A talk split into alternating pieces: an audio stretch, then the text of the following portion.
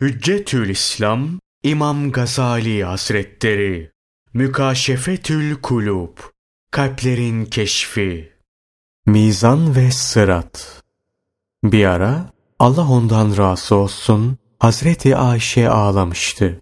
Allah Resulü sallallahu aleyhi ve sellem niçin ağlıyorsun diye sordular. Allah ondan razı olsun. Hazreti Ayşe cehennemi hatırladım da onun için ağladım. Kıyamet günü aile efradınızı hatırlar mısınız dedi. Resulullah sallallahu aleyhi ve sellem buyurdular ki, üç yerde kimse kimseyi düşünemez. 1. Amellerinin tartıldığı zaman, iyi amellerinin hafif mi yoksa ağır mı geleceğini öğrenmek istediği anda. 2. Amellerin yazılı bulunduğu defterlerin sağdan mı soldan mı yoksa arkadan mı verileceğini öğrenmek istediği anda. 3. Sırat köprüsünü geçeceği zaman bunu geçip geçemeyeceğini öğrenmek isterken Allah ondan razı olsun. Enes bin Malik anlatır.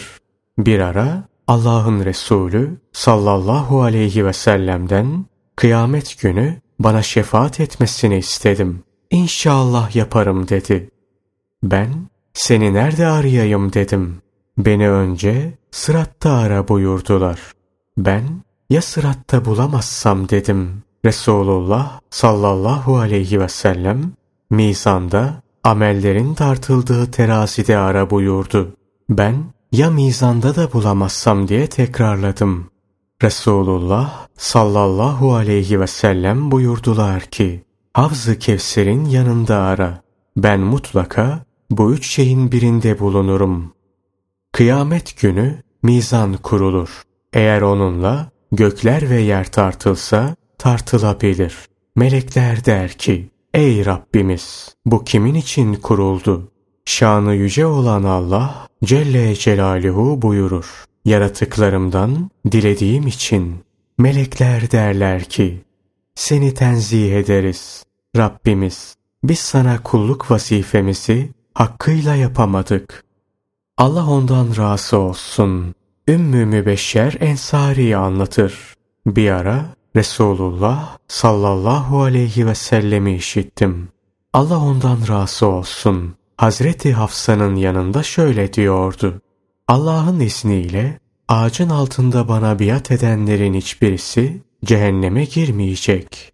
Allah ondan razı olsun. Hazreti Hafsa, evet Ey Allah'ın Resulü dedi.